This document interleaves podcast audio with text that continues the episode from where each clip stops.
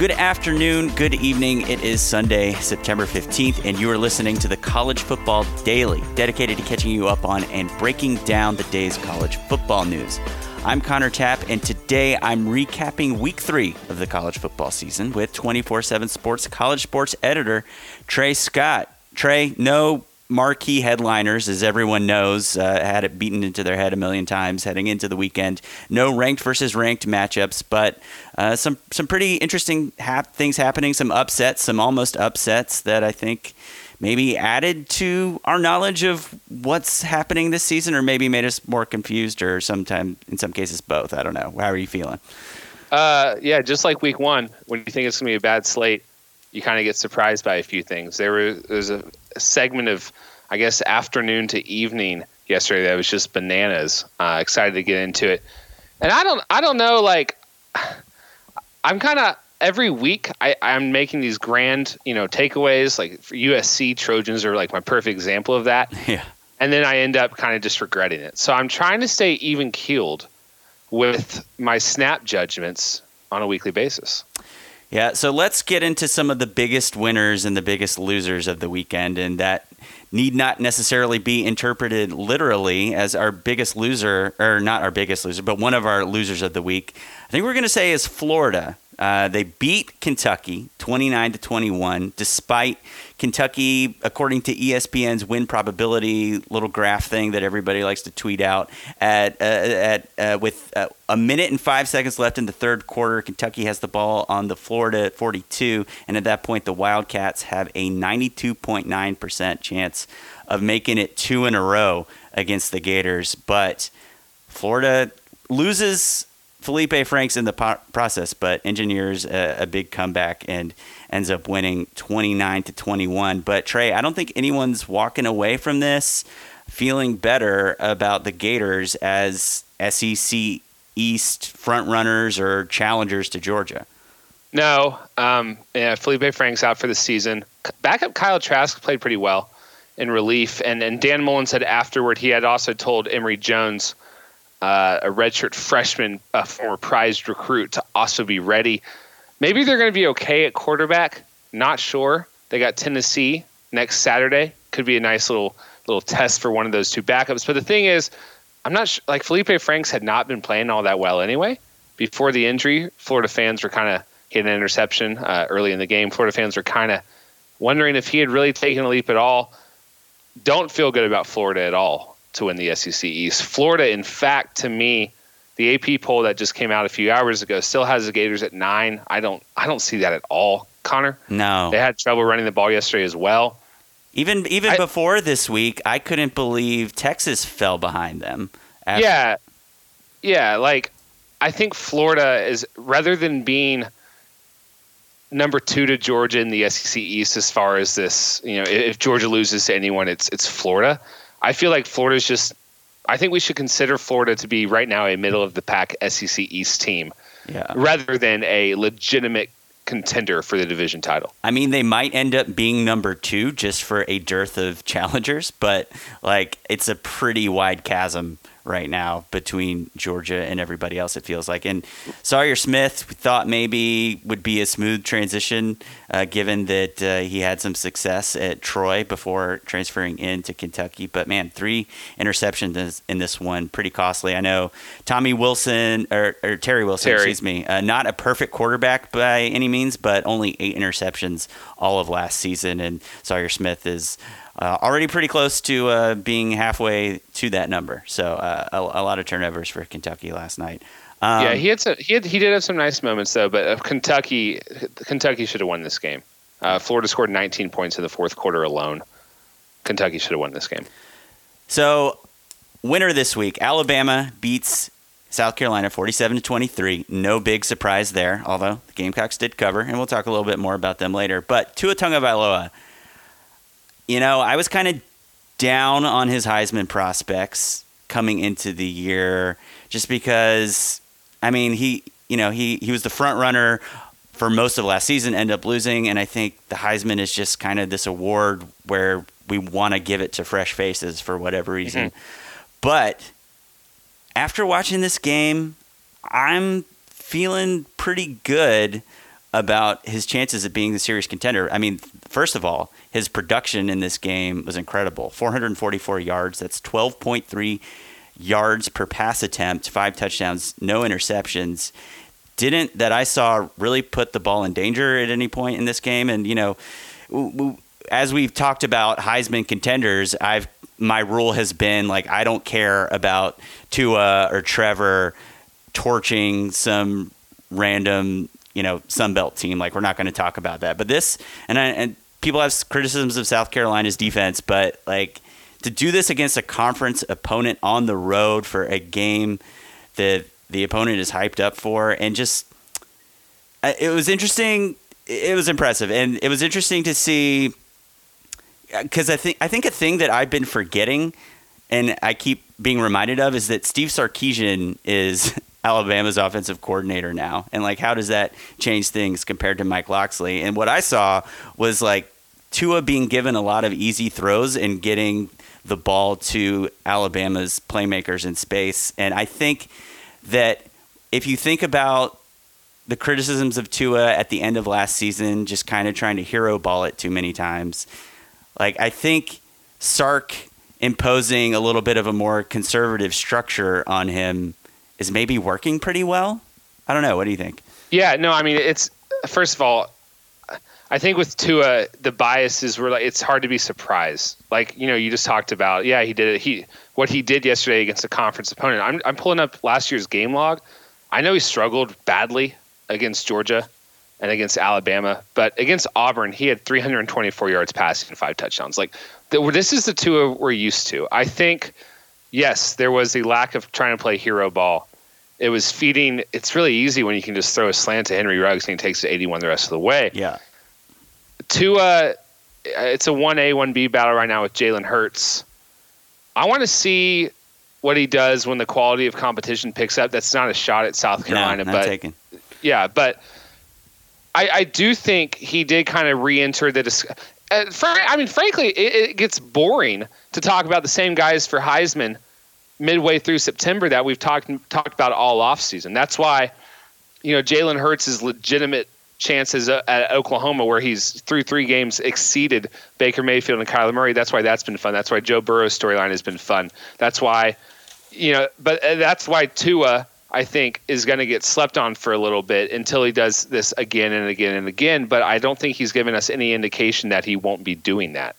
Yeah, maybe working against him in, in a performance like this, you know, it's not a close game really for much of it, but so you don't really get like a Heisman moment. And if the, the the like highlight reel moment came from his teammate Najee Harris with that incredible touchdown, uh, was that a screen pass or a run? It was a it was a catch. Yeah, yeah, uh, yeah. yeah. Okay, so I catch. guess he gets credit for that a little bit, but uh, he does. But the, but the plays everyone remembers yeah. are the Najee, you know, stiff arm hurdle and the Henry yeah. Ruggs torture. Yeah, so uh, a lot of star power, so that kind of like takes some of the attention away at times. So it'll it'll be interesting to see how that plays out. I think this. I mean, we've had fascinating Heisman races in recent seasons. I think this might be shaping up to be another one. Um, let's get back to the losers column. Uh, and uh, we're going to kind of do a catch all category here for end game blunders. And there were quite a few of them. Uh, maybe none more notable than Michigan State. After producing basically zero offense all game between uh, Arizona State and Michigan State, the Michigan State has a chance to kick a game tying field goal and send it to overtime, and they make it, but too many men on the field, re kick after moving it five yards back, and they miss.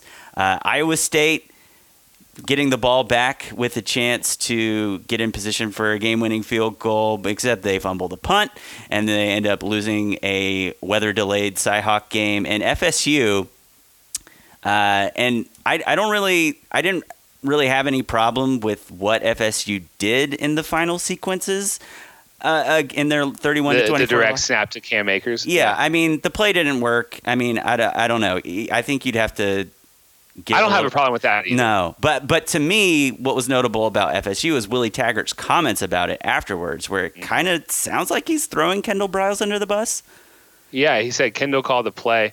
Yeah, there was some controversy too. The clock didn't stop at seven seconds after Florida State got a first Yeah. down. Florida State, that's another game they should have won. Um, they had a lead on Virginia with like 10 minutes left. I'm going to go to Iowa State. That that first of all, really weird game. Two lightning delays. The whole thing, the whole thing took like eight hours to play. I'm surprised anyone stayed there. It's a shame the game.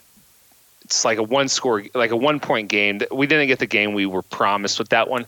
Iowa State's going to be plenty good team this year. Nine, ten wins. They're going to compete for Big 12 titles. They haven't won against Iowa in five years. They're just physically overmatched against them. But the punt, punt blunder in which a teammate ran into a, the punt returner was like the most Iowa State thing ever. And I say that as someone who spent a year there in 2013 when they went three and nine. Iowa State sort of in that time before Matt Campbell came and saved them was infamous for self-imposed miscues, self-inflicted miscues, and that that that was a a, a, a, a blast from the past. That to, to lose a game like that, I'm not saying they would have driven down the field against a good defense in bad conditions in one minute and 40 seconds. I'm not saying that at all. I don't think they would have. But that's a terrible way to lose to a rival. Yeah. Um, and now all of a sudden they've lost five straight to Iowa. Yeah, it, it, especially for a game where one of the interesting storylines heading in is that both of these teams are set up to have pretty good seasons. It's kind of disappointing that, as you said, with the weather delay and just how it ends, you know, you'd like to see it happen not in a, the decisive moment, not be uh, just a boneheaded mistake like that. Do you feel like Florida State is just finished? You know, what's weird about Florida State is that if you look at, if you just, if you had no context at all and were just looking at their season results so far, you would think that's kind of tough that those two games went against you, but like those are two good teams. But it is just all of the little things. The the hydration storyline, the the fact that they've blown leads in both of these losses, the fact that their one win uh, is they. I mean, you can't really feel great about a win that you only No. have because of the Louisiana Monroe missed a point after an overtime. So like. It's just like all these little things mounting up, and you know, there's no shame in even though you did blow the lead, going on the road and losing to a really good Virginia team, but it's the fact that you blow the lead. It's the fact that you've got even if Willie Taggart, I mean, maybe you could make a defense of those comments and saying he's not throwing Kendall Briles under the bus, but with the the, the perception that maybe you're undermining your defensive coordinator hire by bringing in Jim Leavitt and just it's all these things snowballing and it's just getting to be where it feels like a pretty weird situation that could go sideways on him in a hurry if it has So I think I think, and I we were we saw this in the opposite direction in week one too. So they're they're one and two, and yes, they had close losses to Boise State and Florida or uh, and, and Virginia, but I they're they're one and two on paper. They're zero and three, kind of in our hearts. yeah And Connor, Florida State should not be losing to either of the two teams they've lost to. Uh, Say what you will about Boise State. Say what you will about what Bronco Mendenhall has done at Virginia. This is Florida State, and Boise State had to travel all the way down to Tallahassee. Uh, changed plans in week one. yeah Florida State should have should have lost Louisiana Monroe, and then Florida State loses to Virginia, which is a, a perennial doormat. Uh, and then yes, all the other extracurricular stuff where Willie Taggart doesn't seem like he really knows what he's doing. This isn't good. I have no faith in this team, no faith in this direction. I hmm, I might stick a fork in, the, in this in this tenure, Mm, but wow yeah, yeah. maybe maybe a preview for Take a Palooza uh, later Mhm. this week. Um, so let's talk about a Sunshine State team that is having quite a bit of success uh, right now. The UCF Knights just absolutely blew the doors off of Stanford, 45 to 27, and that's that's a 17 point fourth quarter from Stanford when the game was already in hand. Um, and I mean, the kind of double edged sword of this for UCF is that maybe your big non conference game that you were getting hyped up for and being a, a, a resume item for your college football playoff hopes. Make I don't know how confident you are that the Stanford team you just beat is maybe even going to be bowl eligible at the end of the season. So maybe that's a worry. But for the moment, you're undefeated You've just got to get through your AAC schedule now. And according to ESPN's playoff predictor, you've got a better chance of making the playoff at around 9% than any team in the Pac 12 does. So uh, UCF Knights have to be feeling pretty good. Well, they're not going to make the playoff. they could. I mean, it's it's it stinks for them that that yeah you mentioned it. They finally get this non con or this Power Five opponent, and it's Stanford and it's a very bad Stanford team who I have serious concerns about. Um, UCF is really, really, really good, but yeah. there's no there's no way they make the playoff. I feel bad for them in that regard, but they're fun to watch, and yeah. they got a special thing going down there. So the other side of this is Stanford, which has not looked very Stanford like the past two seasons, and they were kind of able to get by a bit last season and have it maybe just feel like kind of a regrouping season. But now it kind of feels like we're headed downward. And in a, in a year when you look crisis. at their the way their talent, like some of their highly rated talent maturing, you would have thought that maybe this is kind of a jumping off point for taking a step ahead. Massive identity crisis. Yeah. They, you know, are you going to be a throwing team or a running team? You don't have to be one or the other but they can't do either right now. Um, KJ Costello, they get him back. Doesn't matter. He was through completed less than 50% of his passes. They can't run the ball. They're not physical. And Stanford has always relied on these small recruiting classes packed with star level power. The 2017 class that's supposed to, that are juniors now that's really supposed to be paying off in droves. Davis Mills, five star quarterback. Colby Parkinson, five star tight end. Uh, Walker Little and Foster Sarell, five star offensive linemen. You know, Walker Little's hurt. Foster Sarell hasn't quite been great. Davis Mills is the backup quarterback. Colby Parkinson is really, really good. And when those when when you're having that core is not delivering the way you expect it to, the way Christian McCaffrey delivered, the way Andrew Luck delivered, you got problems because the rest of your guys are not you know, you're not signing 25 of those guys. You're signing four of them, and you're filling the rest of the class out with with three stars. Yeah. Um, you kind of wonder. I hate to be that guy because I said it with Florida State. You kind of wonder what what direct David Shaw has to fig, has to figure this out because this is only getting worse, and we saw the warning signs last year. This is only getting worse. Yeah, yeah. Um, I mean, you know, it, it, would be one thing to go to Orlando and lose to UCF, but to just never be in the game and be down thirty-eight to seven at halftime, that's that's tough. Um, let's talk about the Big Twelve. Pretty decent day for the Big Twelve. Uh, they had some non-conference games in which some of their middle-class teams looked pretty impressive. So a winner this week, the Big 12's middle class. Let's talk about TCU uh, blowing out Purdue and Kansas State going into Starkville and getting an SEC win against Mississippi State.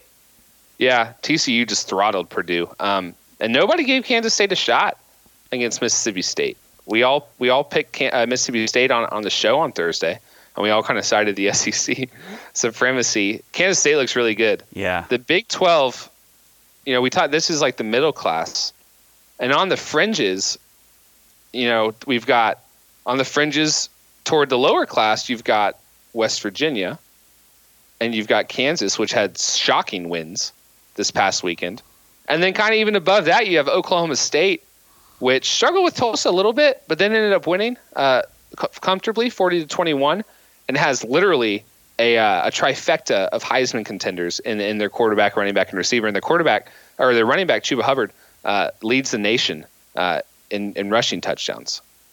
Yeah. The Big Twelve might not have one easy win on its schedule. Yeah, the Big Twelve, uh, and this is not a, a uh, disrespect to the Big 12, but if it felt like a couple years ago, yeah, the Pac-12 like had a lot of teams with losses, but it felt like a pretty deep conference. But now, now it feels like the the floor is so much lower in the Pac-12, and it feels like the Big 12 is moving to a spot where it's just like every team is pretty good, and the fact that Yeah. you've got Kansas going on the road and on a short week just after you've only managed to score seven points against Coastal Carolina and winning with offense. Like at that I mean I, I, I don't know what to make of what Les Miles is doing right now uh, given the uh, stark variance in those performances. But um, I mean that's pretty encouraging. I think the Big 12 is safely the uh, third best Power Five conference in football.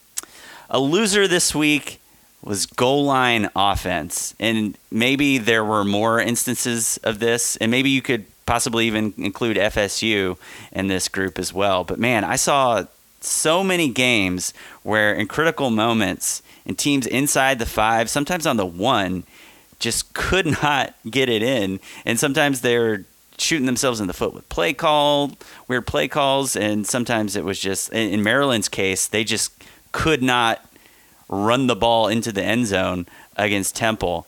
Um, and they end up losing that game 20 to 17. They had two shots at the end zone. I think the the the, the final time they might have been around the 10 or something, uh, but they they got straight up stood up at the goal line uh, for four plays uh, on, on the on the previous sequence. Uh, South Carolina had a chance to cut Alabama's lead to one score before halftime, and there was uh, a bit of officiating con- controversy with this one, with some people thinking that maybe Rico Dowdle's knee wasn't down before he crossed the goal line, but uh, on the next play, South Carolina's runs hurry up, and Ryan Hilinski fumbles the ball, and then then they decide to go for it on fourth down and don't get it and uh, come away with no points. Uh, and then Pitt, Pitt at fourth. Yeah. That that this is maybe the worst one.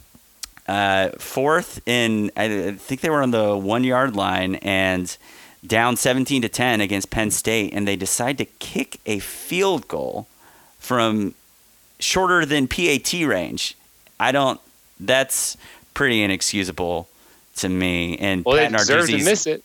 yeah, and they miss it. And Pat Narduzzi's explanation afterwards was pretty inexplicable. So, I, I, I'm, sh- I'm sure maybe there were some other instances of people really screwing up on the goal line. But man, it's for there was a stretch there in the afternoon where it felt like every game I was watching, people just could not get it done on the goal line. Well, and even uh, Syracuse was never going to beat Clemson last night, Yeah, but Syracuse got to the goal line and also couldn't punch in any any points there as well. Um, so Clemson now has three goal line stands this season where they haven't allowed any points within like the three yard line.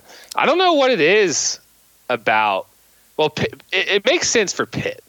Like Sure. Pitt is just offensively like uninspired. They deserve to, to clank that field goal. South Carolina, you're playing an an elite defense.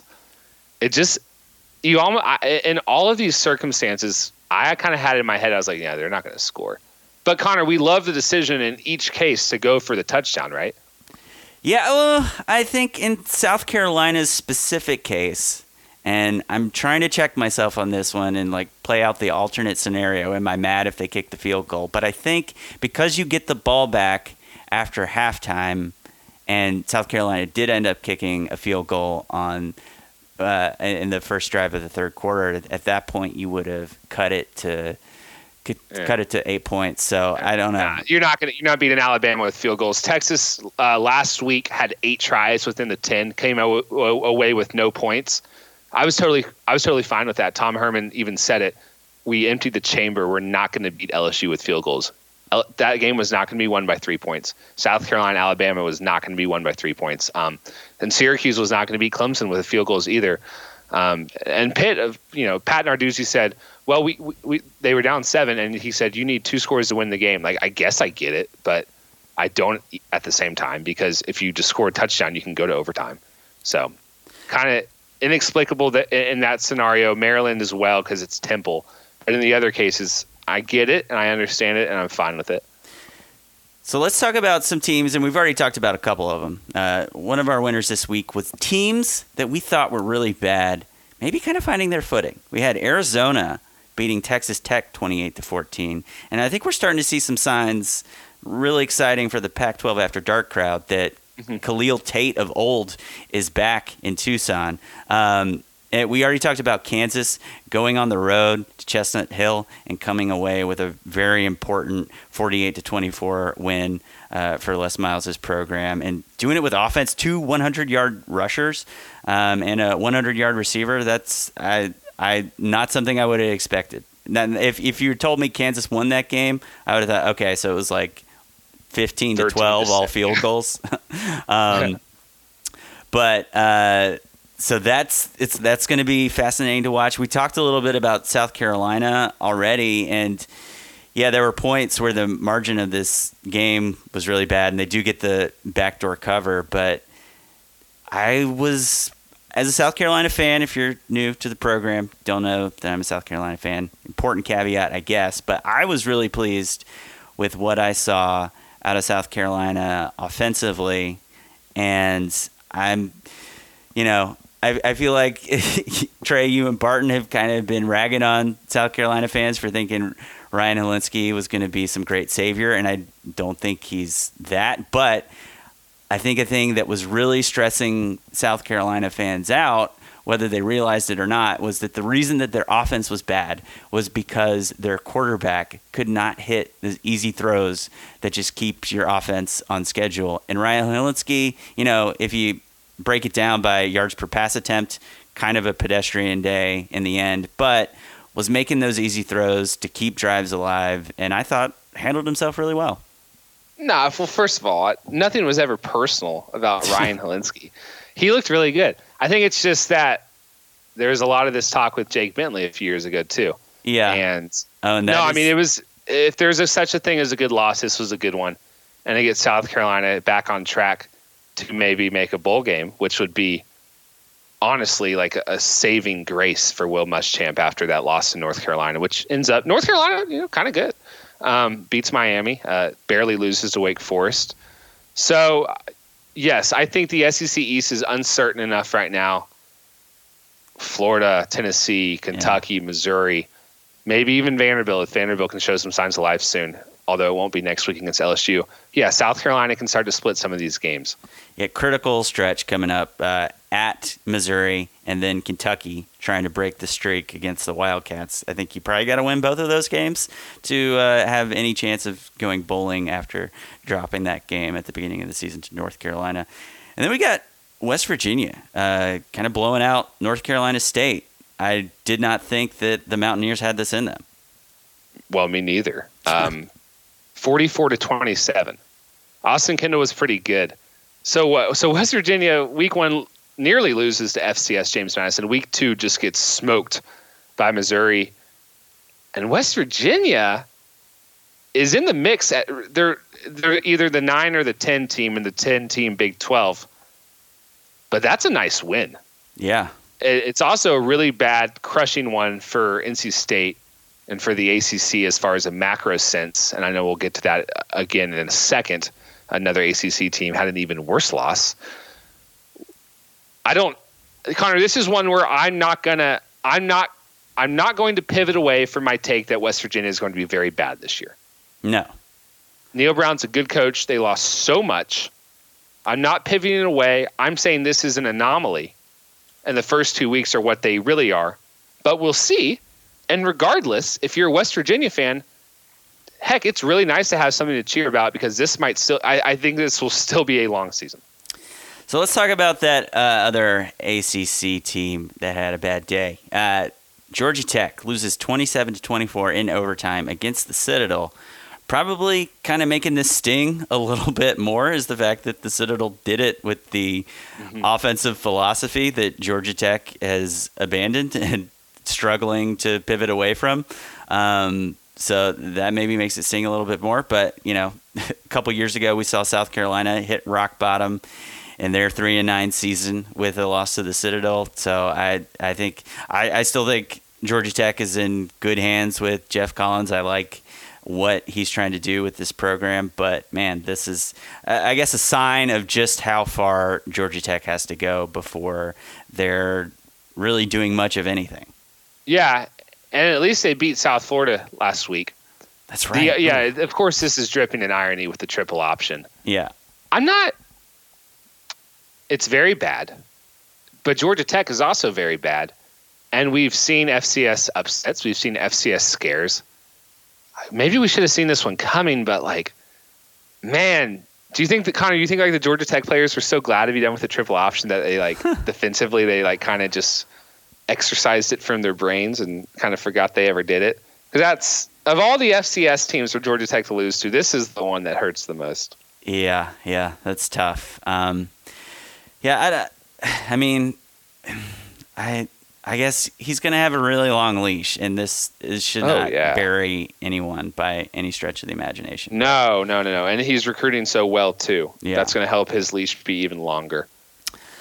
So uh, let's talk about our final loser of the week, uh, the Southern Cal Trojans, going to Provo, losing 30 to 27 to BYU in overtime. Just when we thought the Trojans were back on track and Clay Helton was off the hot seat, and oh man, they're getting the they're getting a new AD in to replace Lynn Swann, and everything is just on head, trending upward uh, out in LA. But then you go and you go and you lose to BYU, who admittedly pretty good team. Saw them go on the road to Knoxville, and I know Tennessee's not great, but uh, that's a tough place to go and win uh, for a non-Power Five team. So. Um, so anyway, BYU pretty good, but still, ugh, USC, like you were saying with FSU, even though the teams that FSU has lost to are pretty good, just for you, just so for USC, like you shouldn't be losing to BYU. Yeah, it's the turnovers here. Uh, Kedon Slovis threw for um, two touchdowns, but he also had three interceptions. BYU didn't turn the ball over once. USC actually outrushed BYU, which is a really great sign. That final interception in overtime wasn't Slovis's fault per se. I mean, like he should not have thrown it in traffic, but there were some offensive hands on it before it fell into the uh, the clutches of a Cougar, and obvi- they were in field goal range. I I I'm going to take so USC are they going to do this to us weekly? Like like they beat Stanford and they had a really valiant comeback in that one and so we said, "Okay, here we go Clay Helton. Here we go." Like I, we I I picked them to beat BYU. I thought they were kind of turning the corner and I, I thought that they had to have that because the schedule now goes Utah on Friday night, at Washington, and then at Notre Dame. And then yeah, and, and then you got you know, tough Pac-12 South slate coming up after that too. Clay Helton. Gosh, I don't know. I don't want to overreact too much. I'm tempted here. I'm tempted that that's it, given what the next three games. But It's I also that- feel like US. US we're that- not gonna. Go ahead. Yeah, it's just that it's less that this losing to BYU is an unforgivable sin than Not at all. Given what's ahead and the probability that you come out of it with some some battle scars and some losses, it's and you think about what that record looks like, it starts to get pretty. It's not the best case for keeping him around. If USC's schedule didn't work out like this, where it's so front loaded, and you had Notre Dame in November, like it usually is, and you had Washington somewhere else, um, I think Clay Helton could survive through the season for that. But especially with the AD change, now if USC can can mobilize quickly and get an athletics director, and I don't have any faith in that in that program mobilizing quickly at this point. Uh, Swann was a horrible hire, uh, but if they do get an AD in place, Connor, in the next few weeks, then I do think it's very, very legitimate that Clay Helton was, would lose his job before the season ends um, to kind of give USC more time to explore and maybe start wooing Urban Meyer. Um, but yeah, who knows? I, who knows? Maybe they go out and you know save Clay Helton's job next Friday against Utah, and then maybe they you know lose his job a week later at Washington. I have no idea. We should have seen this coming though that they would lose. We should have seen it coming. You can't trust them. Uh, we did not put this on our rundown, so I'm springing this on you. Um, but AP Top 25 out today. Anything we should care about in here? Uh, no, Florida being a nine is still like the most confusing thing in the world, but enjoy it while you can. Ohio State if I if I'm looking at this correctly, is Ohio State sixth? That Because well, yeah. they're sixth somewhere. They're Yeah. sixth in the coaches. Are they six? No, they in the are AP? they are six in the AP. I was just saying it feels Okay. low. Oh, that's way too low. Yeah. Way too low. The Ohio State right now, I think, is three or four. Yeah. We're gonna gonna give Alabama and Clemson because we know what they're gonna turn into when they start to really reach their ceilings. Clemson on offense, Alabama on defense. They're number one and two the rest of the year. Georgia looks great, but so does Ohio State. I, I think six is way too low. No chance Ohio State wouldn't beat one of the one of the five teams in front of it on a neutral field, in my opinion.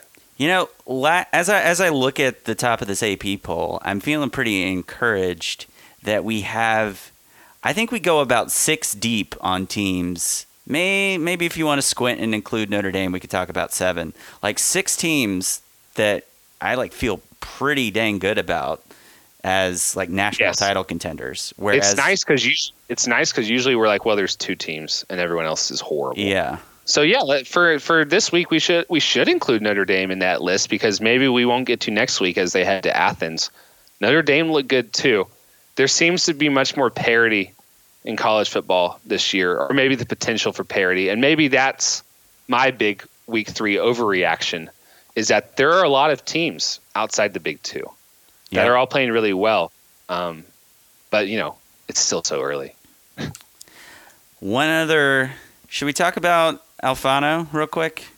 Yeah, That kind of happened in between a weird and uh, on our off day um, from doing the podcast. Uh, so Antonio Alfano, the number one overall player in the top 24/7 for the class of 2019, uh, plays at Alabama. Well, he or he did, I guess, in the transfer portal now. What what do we make of this situation? All right. So first of all, not quite in it yet. I think that's I would just chalk that up to requesting to enter it on a Friday and, and the compliance paperwork not being done over the weekend. Uh, it's really it's really bad and it's unfortunate. You know, Antonio had some issues off the field during the recruiting process that kind of prevented his rise until the very end of it. He shot up from 44 to like eight to one in the last two months of the of the recruiting process. He was awesome in San Antonio at the All American Bowl. He was awesome. He looked like the next Quinnen Williams. Now Alabama, they got plenty of guys. DJ Dale looks great as a true freshman. But Alabama now, Connor, the last two in its last two classes, its top signed guy, uh, Eyabi Anoma in 2018, Antonio Alfano in 2019 has gone, has left. And of course, there's a chance that Antonio Alfano stays Alabama after exploring his options in the transfer portal. His, his family says they'd like him to stay at Bama. D- don't really know what to. He wasn't getting the playing time he wanted. Also, clearly had some stuff going on back home. It's unfortunate because he is a good kid, and Alabama is a place where that talent eventually is going to rise to the top. Even if it takes two or three years, like eventually those guys get on the field. Da'Shawn Hands in the NFL. Like those, I feel better about Antonio Alfano's chance to reach his potential at Alabama than I do if he goes back home to New Jersey and goes to Rutgers or Mm. you know goes to Maryland and follows Mike Locksley there. Or, you know, joins the Eyabi Anoma at Houston. Yeah, interesting situation and not something we're really used to seeing at Alabama, but I suppose it is a new reality of the transfer portal era. That's going to do it for today's episode of the College Football Daily. We'll take Monday off and be back on Tuesday for the next edition. In the meantime, if you appreciate what we're doing here at the College Football Daily, try to do one thing that helps us raise the visibility of the show, whether that's just telling a friend to check us out or leaving us a five star rating on Apple Podcasts. Uh, until Tuesday, that's going to do it for the College Football Daily.